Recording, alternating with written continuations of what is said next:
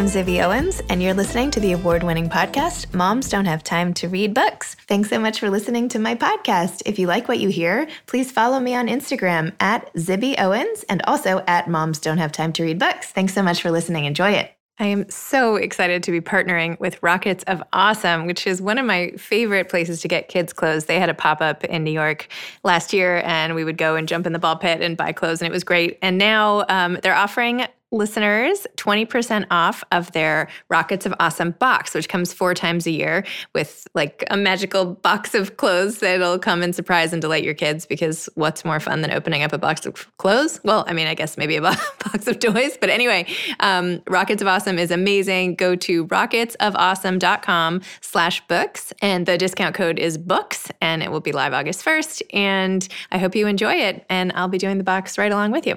The interview I did with Betsy Carter was really special to me. When I was growing up, Betsy Carter was like the author that my parents knew and always referred me to. And she and I had this really nice relationship. And I always used to send her my writing, and she would be really encouraging and it just a total mentor to me. So it's just so great that this has all come full circle. And now I get to interview her for this podcast. So, anyway, it's really, our relationship has meant a lot to me. And it's an honor to get to interview her. Betsy is the author of many books, including The Orange Blossom Special and her book that just came out now, Lost Souls at the Neptune Inn. I loved her memoir called Nothing to Fall Back On, which was a national bestseller. She was a contributing editor for Oh, the Oprah magazine, wrote for Good Housekeeping, New York Magazine, and a million other publications. She was previously the an editor at Esquire, Newsweek, and Harper's Bazaar, and was the founding editor of New York Woman. She currently lives in New York City.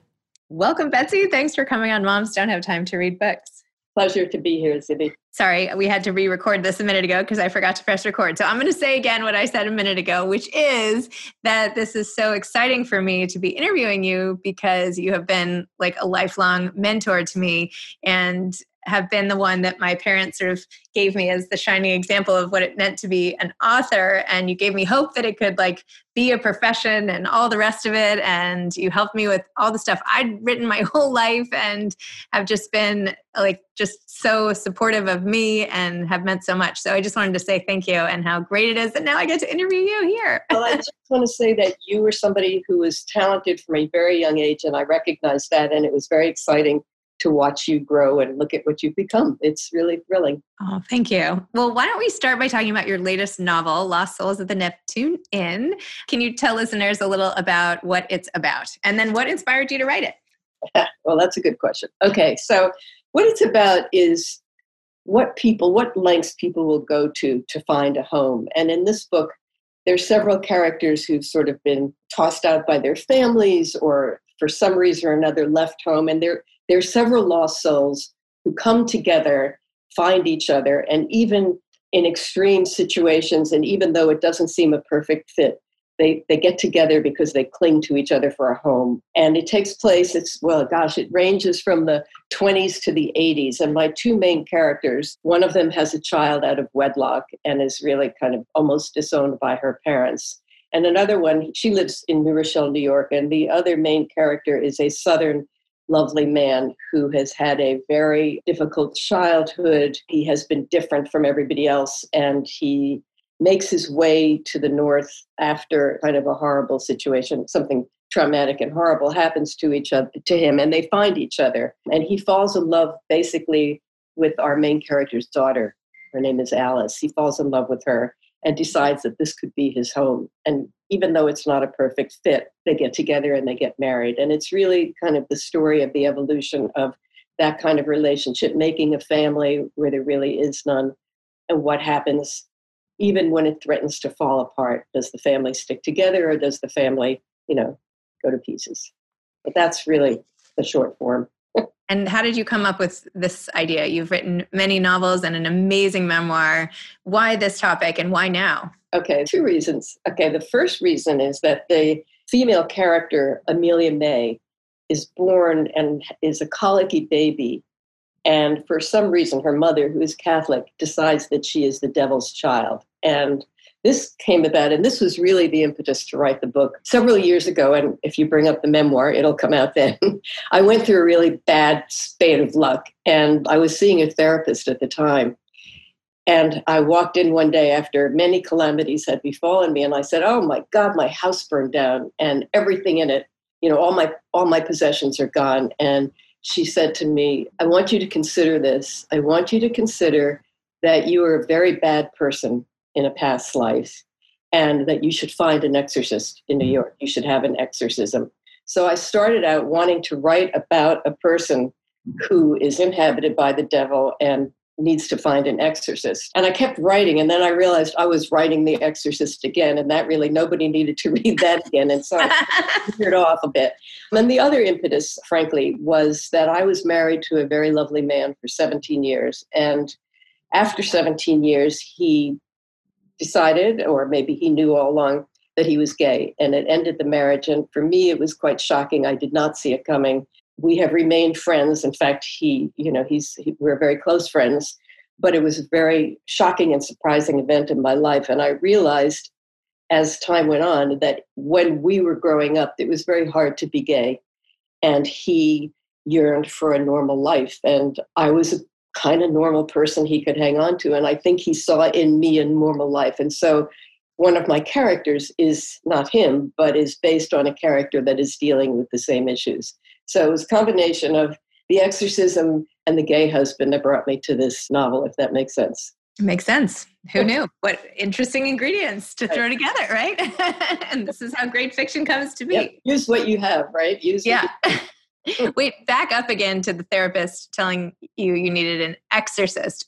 How did you respond to that? Did you go get an exorcist? Did you fire your therapist? Did you think it was a great idea? Like, how did you, what did you? Well, that's also an interesting question. I stared at her and I said, and I was really upset. I mean, you can imagine. I said, hmm, you know what? I'm going to pretend you never said that and we're just going to move on. And then I never came back. But then shortly after that, I got diagnosed with breast cancer and I saw another shrink and I kept saying to her, You've got to find me an exorcist. You have got to this. I really do have to have an exorcism. And then finally, after I had a mastectomy and I was going through treatment, I realized that was the exorcism and I was done with the exorcist part. But the poor therapist said to me, I've never I've never had to handle a situation like that. I had no idea what to say to you. But it went on and on and on about me needing an exorcist. So I know what it feels to feel inhabited by the devil and search your life and think, what did I, what must have I done in a past life to deserve this? I hate that that happened to you because it puts the blame on you for all these things that were out of your control. Like that's like the worst thing. Like that it's something you did in a past life. I, I, I feel like that like you couldn't think of something worse to say than than that. And when someone's gone through like a series of horrific things. Like maybe we should just back up again and talk about the memoir and all the things like what were like the list of the key traumas all of that you went through if you don't mind just reliving all of the awful stuff and in your past. somebody tells me that they've read the memoir or they're going to read the memoir i just apologize right away. I loved the memoir. Now i'm blanking on the name of course now that we're uh, talking nothing to fall back on. Nothing to fall back on. It was so good. It was so good it just was a series of very bad luck let's see i had a terrible car accident where I got all my teeth were knocked out, my upper and lower jaw were broken. I had to have a hysterectomy at a young age. My house burned down. My husband was gay. I got breast cancer. I'm, I'm the oh, my mother died. It was all, but all it was all of a piece. You know, it was all in a very short amount of time. So when I wrote the memoir, it was really in a way to exercise all that too. So exorcisms have been a part of my life for a long time. So, do you feel like the combination of the physical exorcism of the breast cancer plus the memoir did the trick completely? Yes, pretty much. I mean, I still have some, you know, residue bad dreams and stuff like that. But yes, it was it was it really was helpful to do that. And I also I wrote the memoir knowing I wanted to write fiction and I thought, man, if you don't write that first, those things and those characters will keep reappearing. And so I wrote the memoir to get rid of, I mean, not to get rid of my wonderful mother, but I knew she would show up in every book, and I knew there'd be fire in every book. There was only fire in one memoir, I mean, in one novel. And these things really haven't shown up again. And those characters, I was really able to put my family and friend characters to rest in the memoir. So and what would what would the harm have been in including those themes? Oh, I just have to relive them. And who wants to read a novel about a person getting her teeth knocked out? I mean, there have been hints that people have gotten a tooth knocked out, but I didn't go for the whole shebang too much. I get it. But it's so interesting because I feel like a lot of authors reflect back on their work and think, oh, huh, looks like I was working out XYZ issue, but they don't even know it at the time. And you were like able to see all the way into the future that that's what you would think and then stop it from the beginning. It's well, really interesting. Know that that would happen, but it is what happened. Yeah. Um, and the thing about the memoir is I really had to do research into, like, I had to look at my dental records and I had to know, I had to understand all my medical problems. And I had not done that while I was going through it. So, in a way, it was like a cleansing in that, you know, and, and to know what I had to know. So then when you approach fiction and you tell yourself that you're not going to include any of the exact stuff from the past at all and that you have a blank slate, what's the goal? Like what do you get the most out of writing fiction? Is it just the joy of the writing or if you're not like what what does it do for you? I think what it I, I do like the writing of it. I, the publishing of it, yeah, not so much, but the, the writing of it I like a lot. And I you know, I it sounds stupid to say, but I'm terrible in therapy. I mean, I if I were seeing a therapist now, I would say, I spoke to Zibby this morning. It was really interesting. You know, I don't dig as deep as I should, but when I write, I do dig deep. Even if it's about another character, I have to deal with, well, how do you feel about religion or how do you feel about betrayal or, you know, and it's things that I don't seem to be able to get to other than through writing. Interesting.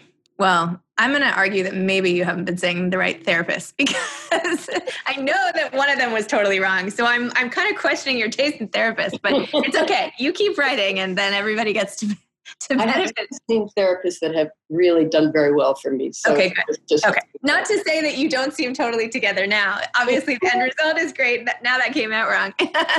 I understand. Oh my goodness. Well, anyway, so take me through writing this book and how, and contrast it maybe with some of your earlier works of fiction. How did it, did it just flow out of you? Do you outline it all ahead of time? Like, what's the process like, and has it changed over time? Yes, actually, it's a great question. I always start with the character in my head. I mean, while I was writing this one, I also had a character in my mind for the next one. I have no idea where this character will go, but the, I know the character. And so with Lost Souls at the Neptune Inn, I had a character in mind. I had two characters pretty much the, the mother, who's not my mother, the mother who thinks her daughter uh, is inhabited by the devil, and the, the man who is turns out to be gay, Dillard. I had those two characters in mind. And for the first time ever, I actually outlined this one. I'd never done that before. I usually just write and think, oh, well, maybe I'll go this way, maybe I'll go that way. And my agent had been urging me to try outlining. She said it would be much easier for you and easier for, you know, just to write. And it was. It was a much easier book to write. Not everything that I thought was going to happen happened, but pretty much it did. And I pretty much knew where it was going to end, which I never know where anything's going to end. So I'm trying to do that with the one I'm working on now too. But I'd never done that before. I just start with my characters and and people say, "Oh, your characters must tell you where to go." You know, there's some sort of magical thinking about fiction writing, and the fact is, I come from a reporting journalism background, and for me, it's always like I interview my characters. You know, I interview them, and I think, okay, so you're having this reaction. Why are you reacting so strongly? Or she said that to you. What are you going to say back? And it's very much to me like a reporting, and that's how I get to know them. You know, I get hmm. to know what are they wearing. I when I worked for Newsweek, I started as a researcher, and researchers at the time had to file for the writer. So you, I would have to interview you, and I would have to describe what you looked like and what you sounded like, and so I think that fed into the reporting that I do in my head for these characters. And then, of course, you went on and ended up like running entire magazines and doing being a real leader in that industry. You know, I had to assign stories and you know think of the questions to ask. So it was always that. Yes, it was always that process. And how do you how just this is like not even related to the book, but having seen all of that with the magazine world and where we are today, you think there's any hope in in magazines, or what do you think? I mean, I feel so lucky to have been where I was when I was. Yes, I think social media actually might just take another turn. We're seeing a lot of magazines online, but I don't know. I still, I, I think that there could be a comeback. I think they would be very different. I don't even know if they'd be in paper, but I think the thirst to understand something in depth or to see pictures of people you don't know. I don't think that goes away. And I don't think social media can do it in the way that magazines can do it. I don't think it's something you curl up in bed with, you know, at 11 o'clock at night and just you and the pages and turning the pages and reading the text. I just think you can't, it's like, I don't know, do you read books on, on your iPad or do you read books on books? I, it's so funny you say that because I got in bed to finish your book last night with my laptop, which I hate doing, but I didn't have, you know, w- with this time, not everybody's been able to get like right. physical advanced copies. So I've in the last couple months but have read more on devices than in my entire life. And i like cannot wait to just chuck them. I like real books so much more that it's easier for me to think and process and fold down the pages and go back and forth. And I, what about you? Oh no i so much i mean and i you know maybe it's just a generational thing but i'm so used to books and i and magazines and i love the weight of them and the smell me of them. I, I can tell you a book by its smell sometimes. And yeah i mean magazines it just there's something about taking them with you as you're getting your hair cut or take, you know, having them on the subway that is just different. And I don't think that will go away completely. I agree. I was I picked up InStyle, which I happened to get like when I was getting batteries or something, and it was literally like this thin. I mean, I can't. It's it was like a, a centimeter, and I was like, I felt like InStyle used to be like the thickest oh, doorstop, you know, and now it's just like this little sliver, like a pamphlet or something. Anyway, very sad. But anyway, back to the book. When you were talking about outlining and how you did it for this book and how you're doing it for the next book, I wanted to get like maybe a little sneak peek at what the next book is going to okay. be about. No? Oh. Okay, you don't have to. You know, I'm so just starting it, so it.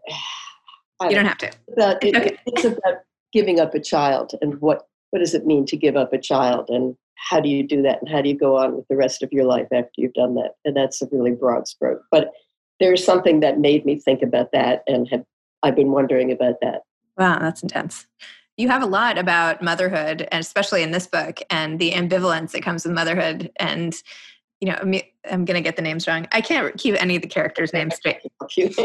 I and this is the other problem with not having actual books is that I if I had it next to me I could flip it open but instead it's like a document and so I can't even refer back. But anyway, in the beginning Geraldine is the mother. Geraldine is so resentful of her daughter for taking away basically her beauty and the je ne sais quoi that she kind of has with men and the potential of her life and she talks about how she doesn't really like her daughter and her husband is sort of appalled by this. And she just says over and over you know like get you know get out. And then i couldn't believe when the opportunity came that she was like oh this is great. My daughter should work at this inn. Like goodbye age 15 you know we don't need you anymore. I mean now i feel i did send my son to boarding school so maybe it's like i hope i don't fall in that bucket in any way. But i don't think she was doing it because it would be better for the daughter. She was like and she even said like wouldn't the house be so much better without our daughter and the husband's like what you know the house would be better if you weren't angry all the time tell me about like that aspect of it and this whole like maybe having a kid is just not the best thing vibe? Well, first of all, you should know I've never had children. So I think my fascination with motherhood in all of these books is what would it be like if? And in this case, it would be like, geez, what if you had a kid and you didn't like it? You know, and this, uh, she starts, she has the kid early. She's young, she's very young and beautiful. And I thought, I've known young, beautiful women to have children. And I wonder how that feels, and I wonder if it feels like an intrusion on their sexuality and their their view of their beautiful selves. So, in every, I think in every book I've done, there's been a different version of a mother that I wonder about because I've never done it. So, yes, I think that's an astute observation.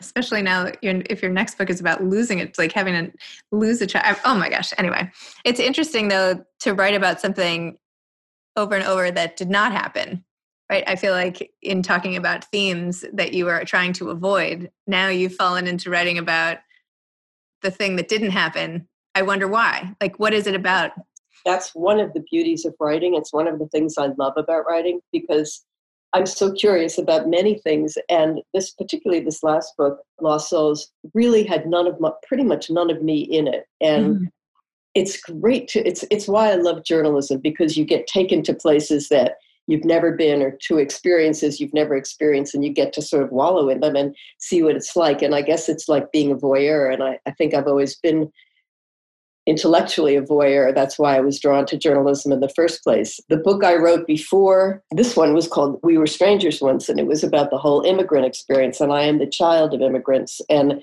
my parents were German Jews, and they never really would talk to me about their experience. And so they're both gone now, unfortunately. And I wrote that book putting myself in their heads and trying to relive what that was like because I was curious. So it's it's the best I can do sometimes when I want to know something and I want to figure something out. It's the best I can do is try to write about it. And did for that book, did you go through records and history I and did, documents and all that too? So much, and I read everything, and I found papers of my parents that I'd cleaned out, and I really, I really, really tried to recreate them. I mean, the characters in there are not them, but they're there are many different. There are about seven different characters, and there each one probably has an aspect of them. And in the book before that, I also dealt with an immigrant situation, and I found a photograph of the synagogue that had been burned down in Germany where my parents were married. And it just forced me to write a whole wedding scene that I was able to project them into. So it's a great way to get at stuff you can't get at any other way for me.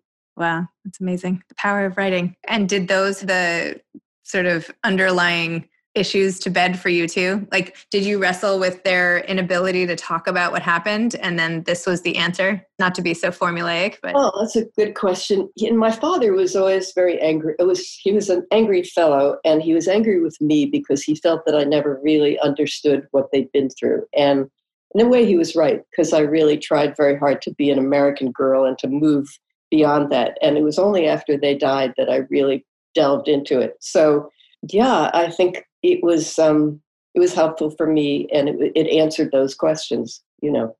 Wow. It's hard to. Uh, I wrote a whole paper in college about being like the child of Holocaust survivors and like the whole ream of effects that the children inherit when they yeah. have a parent who can't, by nature of what's happened to them, be as fully accessible as other parents, and it's just wild to. Yes, and I'm sure I, I'm sure you could never.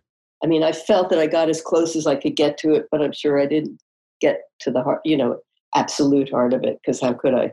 But I tried. Wow. So where do you like to write? you you seem to be in like a living uh, room. Uh, you write at home or? I live in New York City, and there's a wonderful library. You probably know it. That's New York Society Library mm-hmm. on 79th Street, and they have on the top floor is a writer's room. And I had this beautiful schedule worked out before all this happened. Usually I'd like go to the 92nd Street Y and swim or take a class and work out some of my anxiety, which is, you know, impressive.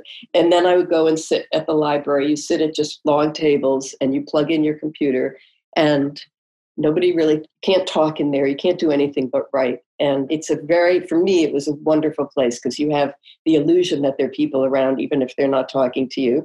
But you also think, I can't spend too much time on eBay because they'll notice, you know. not that anybody was looking at what I was writing, but it was it really kept me kind of focused. And I'd spend most of the day there writing. Now that the whole pandemic thing has happened, I'm writing at home. I'm sitting at the desk where I write.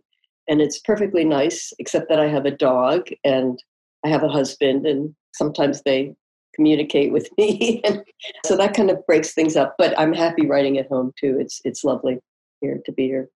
And you mentioned quickly that while you love writing, that the publishing you don't love quite as much. What's the major hangup in the publishing world that you, or what do you, what is it you really object to? Or oh, it's just you never feel you're doing enough, or you know, even if your numbers are good, they're never good enough. You know, it's just the self beating up part that I seem to take part in. so I've gotten very good at not reading. I don't read numbers, and I have my husband read reviews usually before I do so I can't get my feelings hurt like that. No. Do you have any advice to aspiring authors aside from having their husbands read their reviews uh, for them? yeah, actually, keep at it. You know, I think that it's just it's like a sport. It's like anything. You don't, you know, just keep at it, write every day, and even if you cross it out. And one of the things that that helps me very much is when I write, and I'm particularly now like when I'm starting something. I think just write whatever you want to write. No one's ever going to see this. You know, I never think that I just, I really believe that no one will see it until I'm ready to show it. So just keep writing and, and don't, don't be judging what other people are going to say because chances are what you're writing right now, they're never going to see anyway. So just keep at it and do it for yourself and, and really write from the heart. I, I know people who write thinking what's commercial, what will sell. I've never been able to do that. Maybe that works for a lot of people, a lot of people, but really write from your own, either your experience or your questions or your longings or whatever. Just, just be true to yourself on that. That's what I think. Love it. Well, thank you. Thanks for coming on Moms Don't Have Time to Read Books. Thanks for helping me for years, decades now, being somebody that I've just always looked up to. And it's just so great to have another book come out by you and to be able to be a tiny piece of your publicity tour and all the rest. So, well, so thank thanks. you. It's always good to see you and talk with you. And you're doing great. You're doing great work. Congratulations. Thank you. Thank you. Thanks. All right. Have a great day. okay. Bye. Thanks again for listening to my podcast, Moms Don't Have Time to Read Books. If you liked this episode, please follow me on Instagram at Zibby Owens and at Moms Don't Have Time to Read Books, and sign up for my mailing list at zibbyowens.com so you can always hear about the latest things I'm up to. Thanks a lot. Thanks so much to Rockets of Awesome for giving us a discount of 20% off your four times a year boxes. Uh, rocketsofawesome.com slash books and discount code books. Thanks so much to Steve and Ryan at Texture Sound for the sound editing. And thank you to Morning Moon Productions for providing this fantastic intro and outro music. Thanks for listening. You could always email me at zibby at zibbyowens.com.